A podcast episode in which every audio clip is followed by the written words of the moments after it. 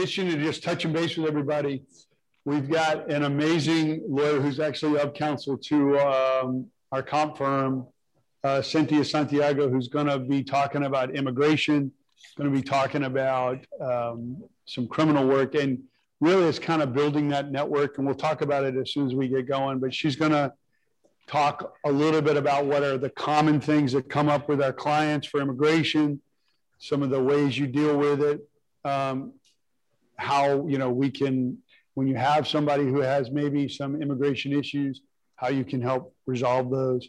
Then also, I'm in trial with Corinne Katz, who couldn't be on here this morning, but um, Dustin in my office, me, Corinne are trying a case in Ventura, and there's some really interesting stuff that happened yesterday.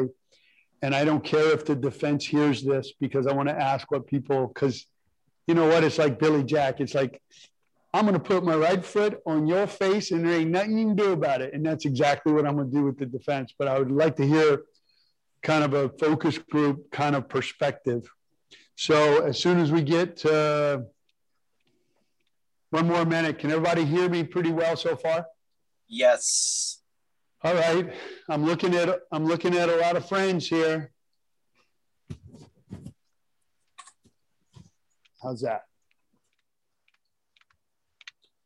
Mossy, what's it like to be the smartest guy in the room, bro? Not that smart, Mike. You're the smartest guy in the room for sure.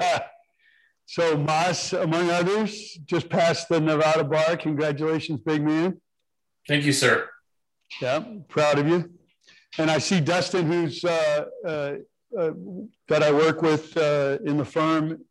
Um, Dustin, we're going to talk about some of the issues that came up in our uh, in our case. So let's get going. So um, as people come in, please just admit them.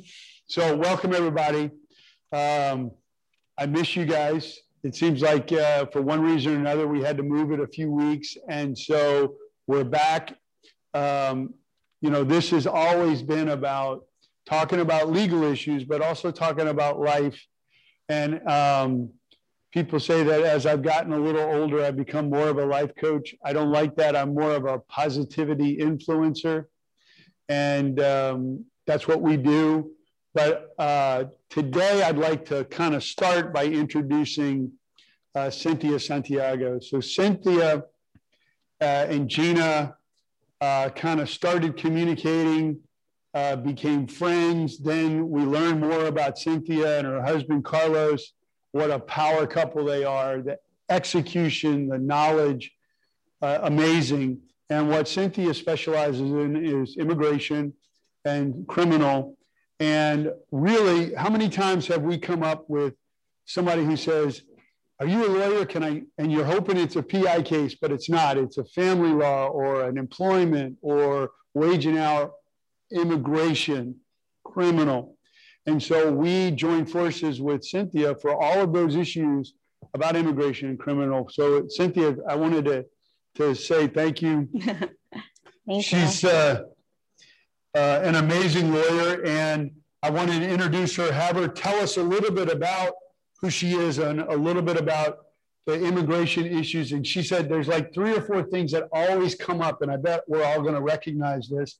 We'll spend about however long we need 15 minutes, 10 minutes, 20 minutes.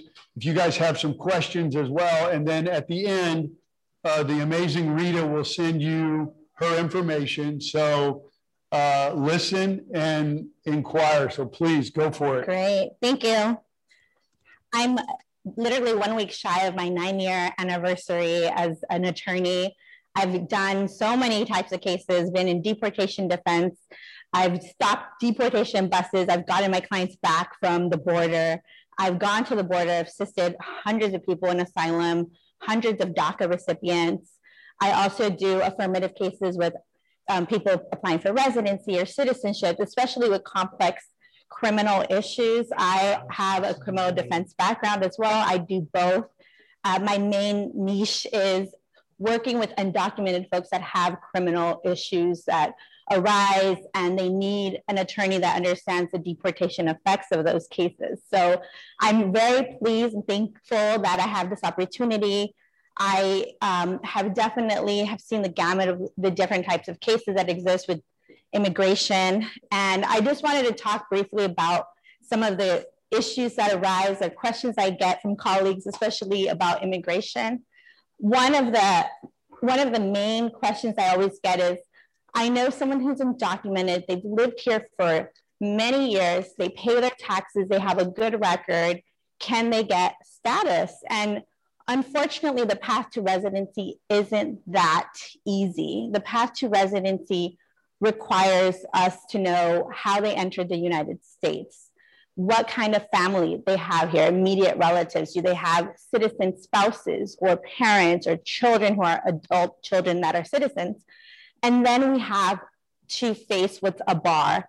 And typically, if a person entered the United States unlawfully, so they came without any visa or any permission, and they're in the United States for over a year, they face what's called an unlawful presence bar, and they're forced to return to their home country for 10 years. And this is a process where if you have an experienced attorney that knows how to spot these issues, if we can find a way to get them a waiver and they can waive the 10 years before they leave for their interview, then they easily can come back in two weeks. But if you're not working with an experienced attorney, unfortunately, folks get stuck and they're stuck for 10 years abroad. And it's very disturbing and heart wrenching to hear the stories of folks that have talked to attorneys that are not experienced in this area. So that's one of the um, main questions I always get. Is there a path to residency for people that have lived here for many years? And unfortunately, it's not that simple. An attorney like me will do a very thorough intake on their work history. Maybe we can have some type of a visa granted because of work environment issues, or they've been a victim of a crime, especially if they've been injured in an accident, it was some type of criminal behavior, then we can tie that into a victim's visa and get them a, a status here. Um, also, it's just things that arise with um, getting somebody status is just determining um, what other grounds exist in that type of case. And, and a thorough intake is usually what I can spot those issues with. So I'm more than happy to help anybody that's on the Alder Talk, anybody that's listening, uh, you know, talk over any cases that you have and then see what your clients would need in that type of situation. Um, but I, um, I also urge you to do this because I've also heard from attorneys that they don't get their clients assessed or they're not prepared and their clients are picked up by immigration or they pick up a criminal case and then they're deported and your case is pending, your PI case is pending, but your client is deported, it's very difficult to get them back. So it's always a great practice to get that in line, get a strategy in place, have a backup attorney available for those types of emergencies and then that way you know you can have a successful case. Um, another type of question i get often with undocumented clients is whether filing an, a case a, a, case in civil court an um, injury case or whether getting treatment is going to affect their future immigration status.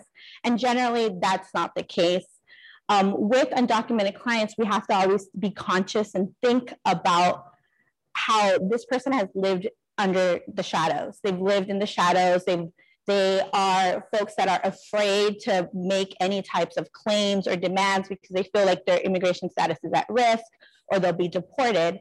So it's also crucially important that if you have a client that does not have status, that they talk to an attorney so they're comfortable and they're they're feeling safe about the process and know that it will not affect their future immigration cases. And that's something that, you know, I just always urge practitioners to be conscious that we're dealing with folks who have been living in the shadows, afraid to come out and report something. And so this is an opportunity for you to have, you know, an attorney to back you up or it's an attorney to talk to your client and on the onset of the case and get them more comfortable with being able to open up and get the treatment that they need on their cases. Um, lastly, I think the, the main point that I've been hearing lately has been whether there's an immigration reform. And unfortunately, there is no immigration reform yet. There are several bills that are happening that are in Congress right now, such as a bill that would give residency to the Dreamers, DACA recipients. TPSers, people that have temporary protected status, and farm workers. And that bill is currently with Congress and it's supposed to be voted on soon.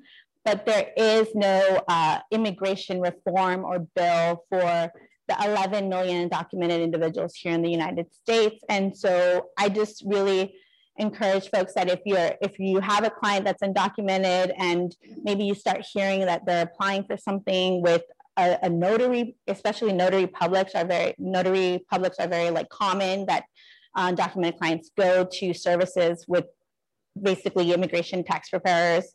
And it, it's very important we protect the community because right now we've been seeing an incline in unscrupulous individuals targeting and preying on undocumented folks and trying to get them to believe that there's some type of a new law or a new status, and that's not the case. So thank you, everybody, and I'm more than willing to answer questions or so before I any concerns. Before I open it up for questions, I want to make a couple of comments. So if you don't know this, it used to be the law that if your client was undocumented, the defense would say, well, their future lost income is in, if they're from Mexico, in pesos. And many times you would have to waive all of these claims because otherwise the immigration status was relevant. Well, the law changed, I don't even know, what, five, six years ago, that it makes it not only irrelevant and not admissible, but any requests in discovery or depositions for immigration status is absolutely protected, not admissible, not discoverable, and if anyone asks that in a depo, you simply say, objection invades the right to privacy. Don't answer the question. It is a sure win. Same with discovery. And it doesn't, it, even if you make a claim for lost income, for example, as long as you can prove the income wages that have happened or have an expert that can talk about future wage loss, whether their immigration status is no longer relevant and you can you can put on your loss of income claim right?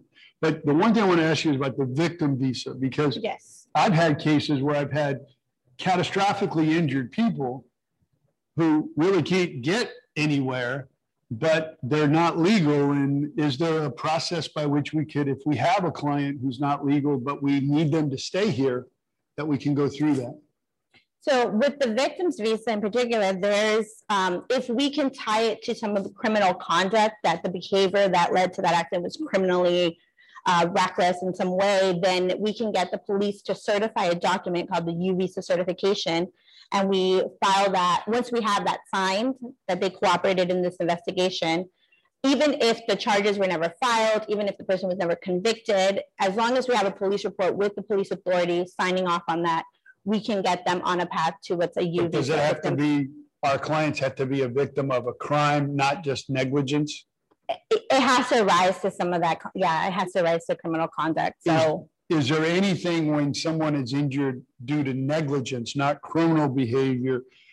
Is there any exception or, or um, way of using that? Or is it only, a, as far as you know, the criminal behavior? For the use, the U visa, it's a, you have to arise to some type of criminal conduct that's considered like an assault or, you know, in some way, um, very like aggravating. It Got could be, and it could be mental, it could be physical, it could be other forms that are So not, a you know. bouncer that beats up your client or Yeah, something like yeah, yeah, Has anybody had that happen before? so I think that that the the point though would be to get an assessment to see if they have other avenues, and there are definitely humanitarian grounds that we could use, um, especially if the client does have status but their family member doesn't have status. And they're facing a deportation, then we can use humanitarian grounds because they're taking care of their family member. Right. So that would be another route we could go. So I want to open it up to any questions. We'll spend whatever time we need on this, but again, um, the information for contact for Cynthia's office, uh, Rita will send around. She is also of counsel to um, the Zapunt Alder Law. And what a resource. And I got to tell you, if you have any questions, she is a wealth of knowledge. You just got to reach out by email, text, call, and you can get information. So let me open it up. Does anybody have anything that, yeah, uh, David? Yeah, so do I understand correctly that immigration status, whether documented or not, is not relevant and is an issue of privacy? Correct. That's right.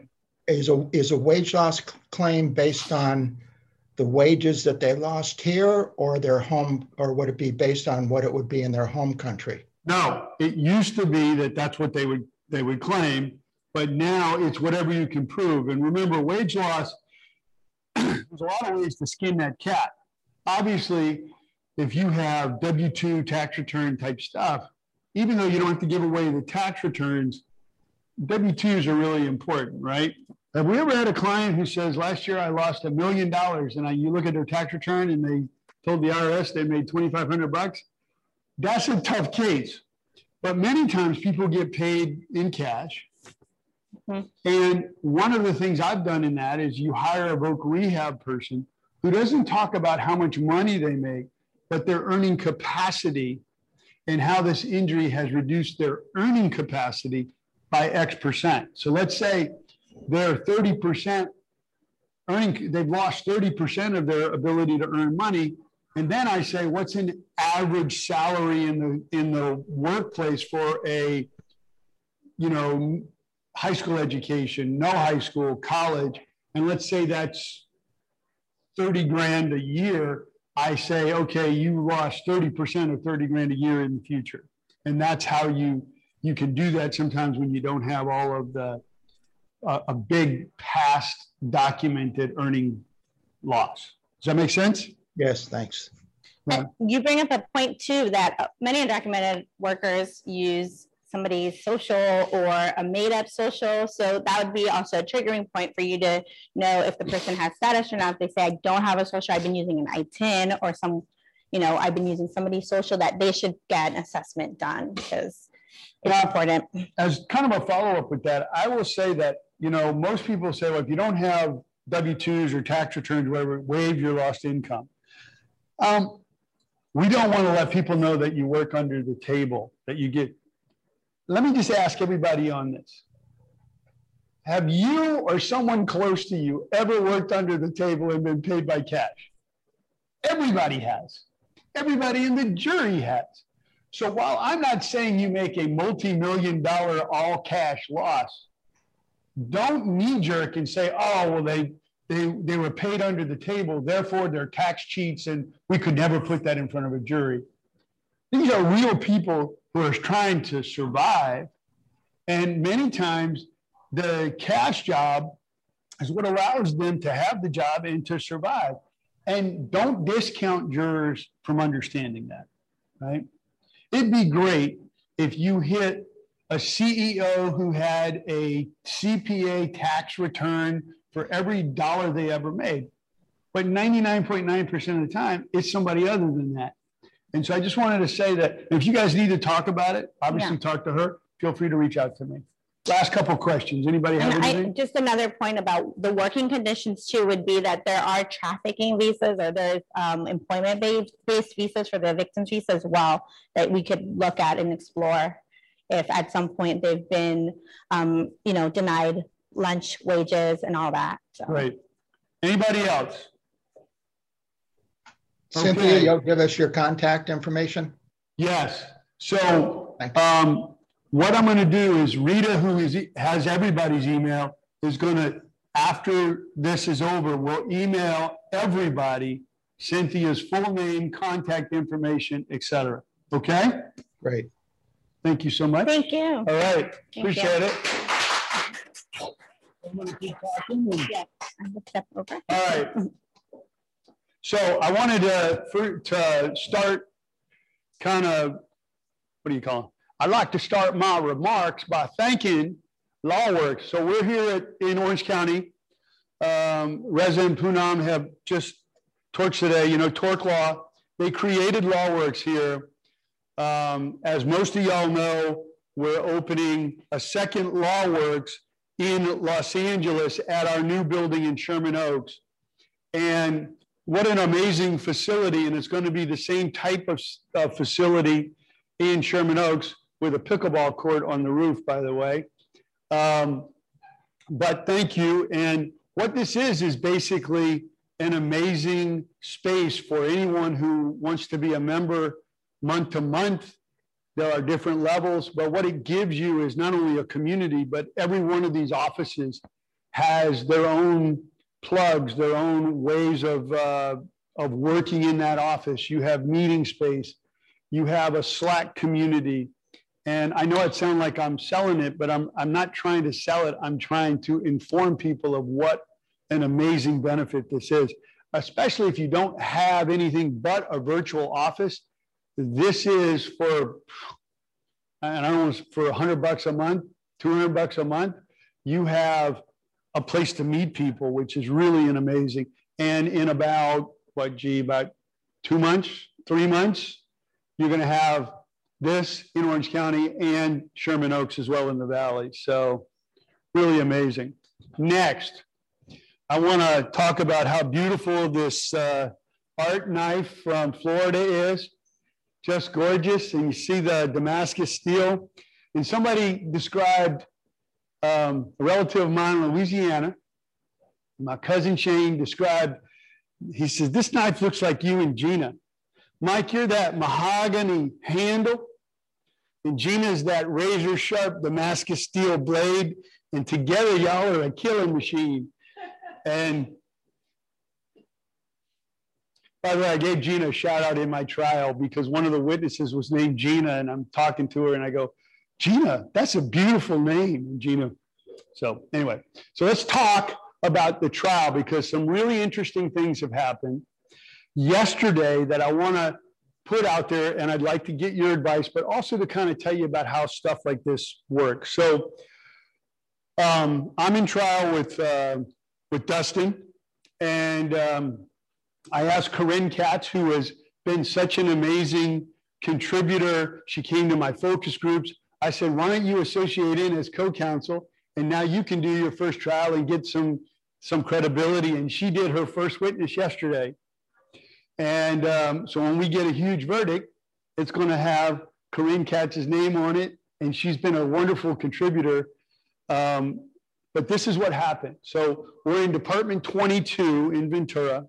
If you want to listen to it, the, the judge did not allow Court TV to film it but they have a live stream audio. If you log on, either Alder Law on the Instagram has a direct connection, or if you go onto Ventura Superior Court, you type, you click Department 22, and you can hear the live proceedings. I want to tell you about two things that happened. Right. Um, so I have two older clients uh, the woman, Sally, is in her mid 70s.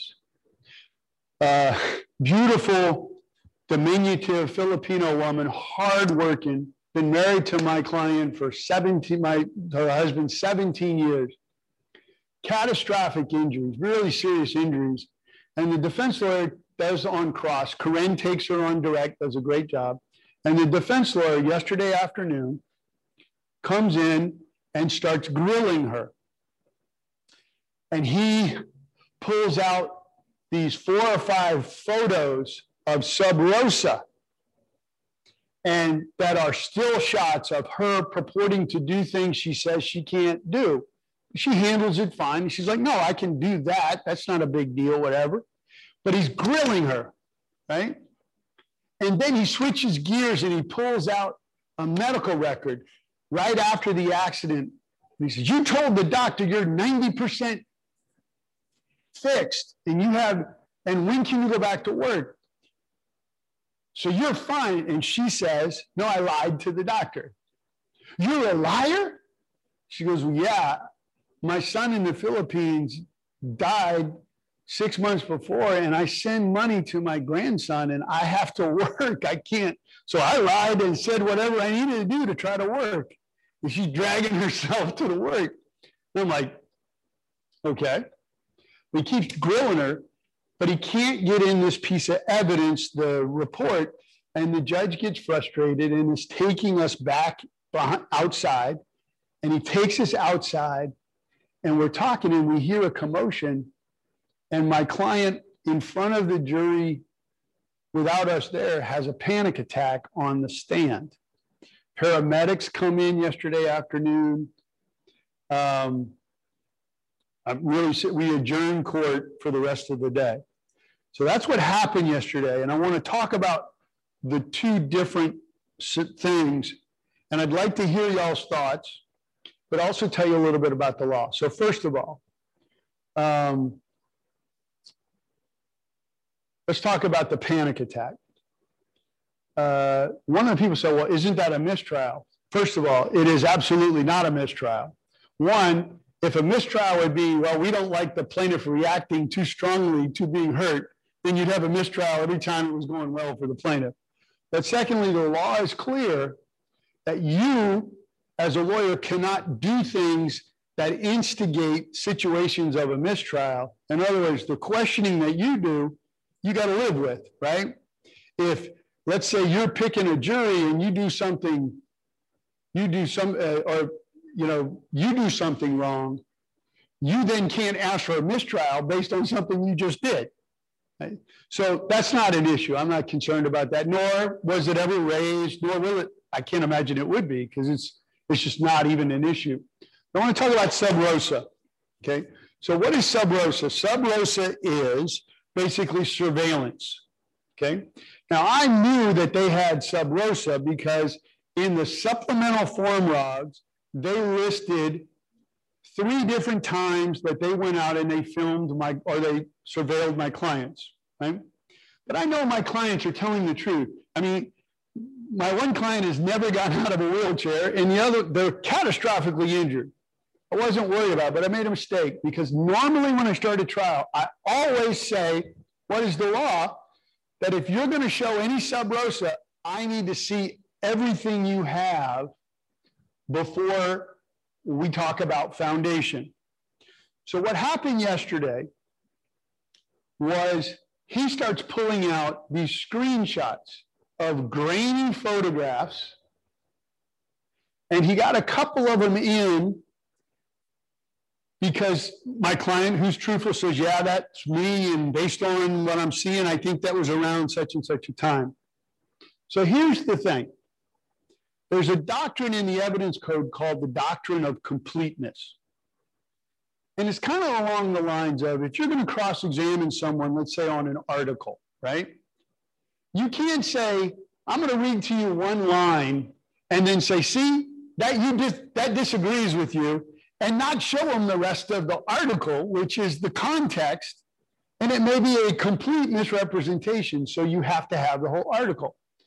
The same goes with sub rosa, right? If you filmed 50 hours and you show one photograph out of 50 hours, don't you think that's relevant? What about the other 49 hours and 59 minutes where they're screaming bloody murder and you just happen to get the one time? And I suspect the reason these things are grainy is because these are still shots from video. And they, and imagine if you're limping, on the way up, you take a still shot, you don't look like you're limping. But they left out all the other stuff before and all the stuff after. So ultimately, defense lawyers, I'm going to shove it up your butt. However, we're going to have this hearing on Tuesday, and I think we're going to get all of this. But so I wanted to, to tell you that. But the defense immediately said this is work product attorney client doctrine. And there is case law that is clear that shows that it is not attorney client and not work product. And at a minimum in discovery, you have to identify what you've done, who did it, the dates, the times. Okay. And then before they use it or when they use it, you are then entitled to either have them lay foundation by calling the, the person who did the surveillance or at least get all the information. So I am on Tuesday going to demand that they bring the surveiller in. And then you ask questions like the other 50 hours, didn't my clients look like they were in a lot of pain? Uh, how is it that you have 50 hours of crap and you showed one photograph? And it's not even a photograph. Let's take a look at the other video. Oh, I deleted it. That's great cross-examination, right? But I just wanted to say also, because I, these issues come up, when you ask for form rog answers, most surveillance happens at the, the DME, and it happens right after they answer form rogs. And so if you don't send a supplemental form rog, and remember in discovery, you get to send supplemental rogs twice in discovery. So you do all your discovery, you don't have to resend more questions. You can basically say, please supplement your past discovery and bring it up to speed. And that's what happened in this case. And that's when, after they answered form rogs, they then went out and surveilled my clients. And then in supplement, they had to disclose what they've done. It's a, it's universal. And any y'all defense lawyers, former defense lawyers, that's what y'all do. I get it, right? The other big surveillance time is in trial, right? I'm 100% certain that there's someone in the parking lot filming my clients. 100%, right? But it's fair fight that if they want to show one thing, they got to tell us the whole thing. Does that make sense to everybody? So I'd love to hear examples, thoughts, ideas just about those two things and any other suggestions on how to deal with it. Anybody? Come on, guys. I've had sub rosa hurt me three times or so in trial to a point where one time I'm like, you're a liar. You either settle or dismiss this case or I'm withdrawing in the middle of trial. You son of a bitch. How would you, how dare you bring me into this case? But most of the time, and I'm 100% certain in this case, it is misleading. And I'm not going to say everything on tape, but I have in the photos found stuff that show me and prove that these are still shots from video. Anyway, so I think in the end, it's gonna, it's actually gonna be beneficial. But any thoughts about um, the panic attack? Obviously, the concerns are if people think that you know she's either one had a panic attack that's real because she's been horribly impeached, or second that she's faking the panic attack. I know for sure she's not faking it, but I will say that the one thing that happened um, that everybody heard when I wasn't in the room, she's when she started to have started it, she goes, "Oh my God, I need I need my Xanax." So, but frankly, she's had such catastrophic injuries and mental issues that I'm not surprised she has Xanax. So, any thoughts? Anybody? I look, I'm an open book, and frankly, I don't. If somebody on the defense is watching this, please watch it again. Anybody got any comments? Yeah, David.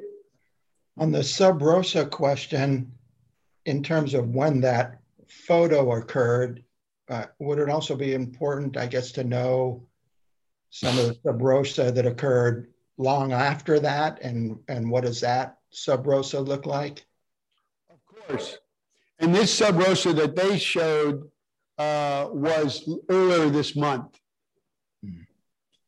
But there's other issues, right? The photo they showed was my client carrying some dry clean or uh, like a, two jackets um, from her front door to her car 20 feet away. And so, you know, so this company that has all this stuff that they didn't document even one word for two years, but they can spend tens of thousands of dollars in 50 hours staking out my client's house, but they can't even do one thing to try to remedy this issue. Eh, sounds to me like priorities. You know? But again, some people get offended. You know what? I'm going to acknowledge that the defense has every right to defend themselves, but they've got to be fair with all of us. And they don't get to say, well, we don't do anything here, and all we're going to try to do is become exculpatory but we're not going to acknowledge anything that shows us having to take responsibility. If you're going to do this, you got to do this. Right? And that's kind of the that's kind of the argument. And then I started chiding Corinne. I'm like, Corinne, you're one one for one. You're first witness, and she has a panic attack. Come on, Corinne. And she's like freaking. But she actually did a remarkable job, um, handled herself really well. And um, so, any thoughts, guys? Interesting, huh? Very interesting. So the trial is going to resume on Wednesday. They're dark, and then there's a holiday. I expect to rest next week. Then they're going to uh, put on their case. It shouldn't take very long. So not next week, but the following week, I expect to close. Um, and we do have a punitive damage claim. Uh, in my opening, I had presented between the two uh, a compensatory uh, award that we'll be asking for. It's about $26 million. Um, and we're going to see. And if we get a, a, punitive finding, I will be asking for more than $26 million. and that's kind of where we're at. So I'd love for y'all to feel free to tune in uh, Department 22 next Wednesday at 10 a.m. Fun stuff, guys. It's interesting. You know, I, I haven't been in trial. I've been in that one little day and a half trial a few months ago, but I haven't been in a in a big trial in at least with COVID, what, a year and a half? And you don't realize, um, and Gina's come and a bunch of friends of mine have come. And if you guys want to come, there's room for about six people in the back. But you don't realize when you are in trial, you think you're cool and collected, and you know, remember the biggest, the greatest skill of being a trial lawyer is heartbeat control, right? So you're controlling your heartbeat, you're chilling. But at the end of the day, I forgot how exhausted you are and how sore you are because you don't realize that you have been like this the entire day. Even if you've done nothing, you are tense and tight. And you do that day after day. Like today, I'm not in trial, and this weekend, I mean, I'm gonna be in the damn jacuzzi all weekend because you don't even realize how tense your muscles are, uh, even when you're not doing anything. Right? You're kind of thinking a million miles an hour. So I wanted to just put that out there. Um, and then I wanted now to open the floor. Does any we haven't seen each other in a little while? I love that we're finally getting back. Staples Center's opening. Dodgers were opening last night. Um, I read somewhere that maybe June 15th, we're going to pull the masks off and maybe have uh, social distancing not be an issue anymore.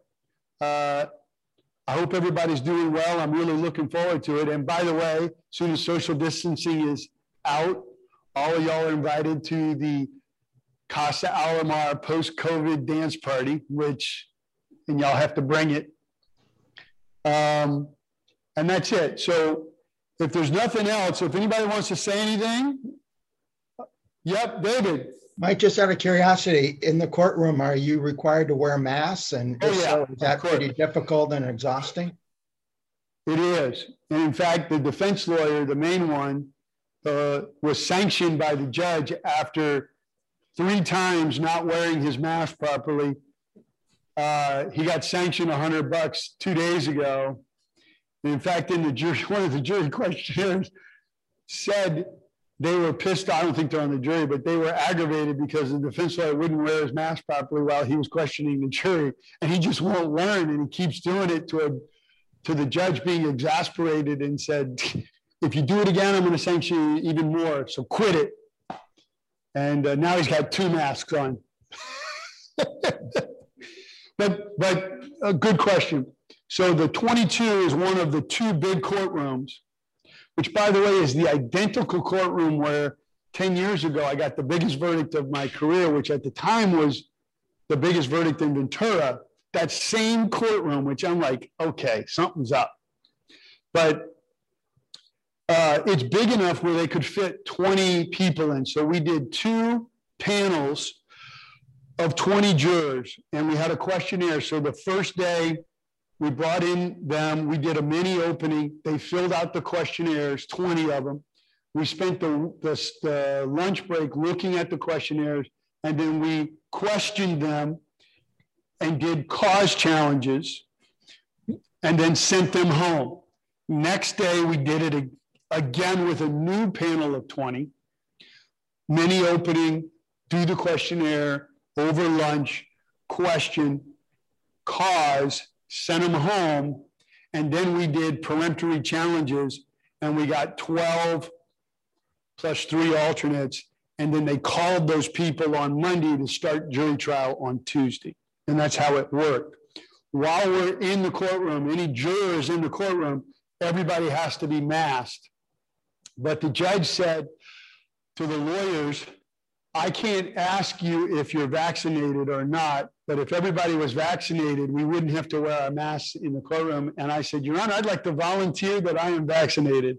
And so, and, and then everybody did. So when we're not with a jury, we can breathe a little bit more. But when a jury walks in, the masks go on. And by the way, remember, every time a juror walks in, out, you stand up. Unless your clients are in a wheelchair, which that's the only exception. And it just just does not, just it's beyond me when the defense sometimes stands up and sometimes they don't. I'm just like, what are you guys doing?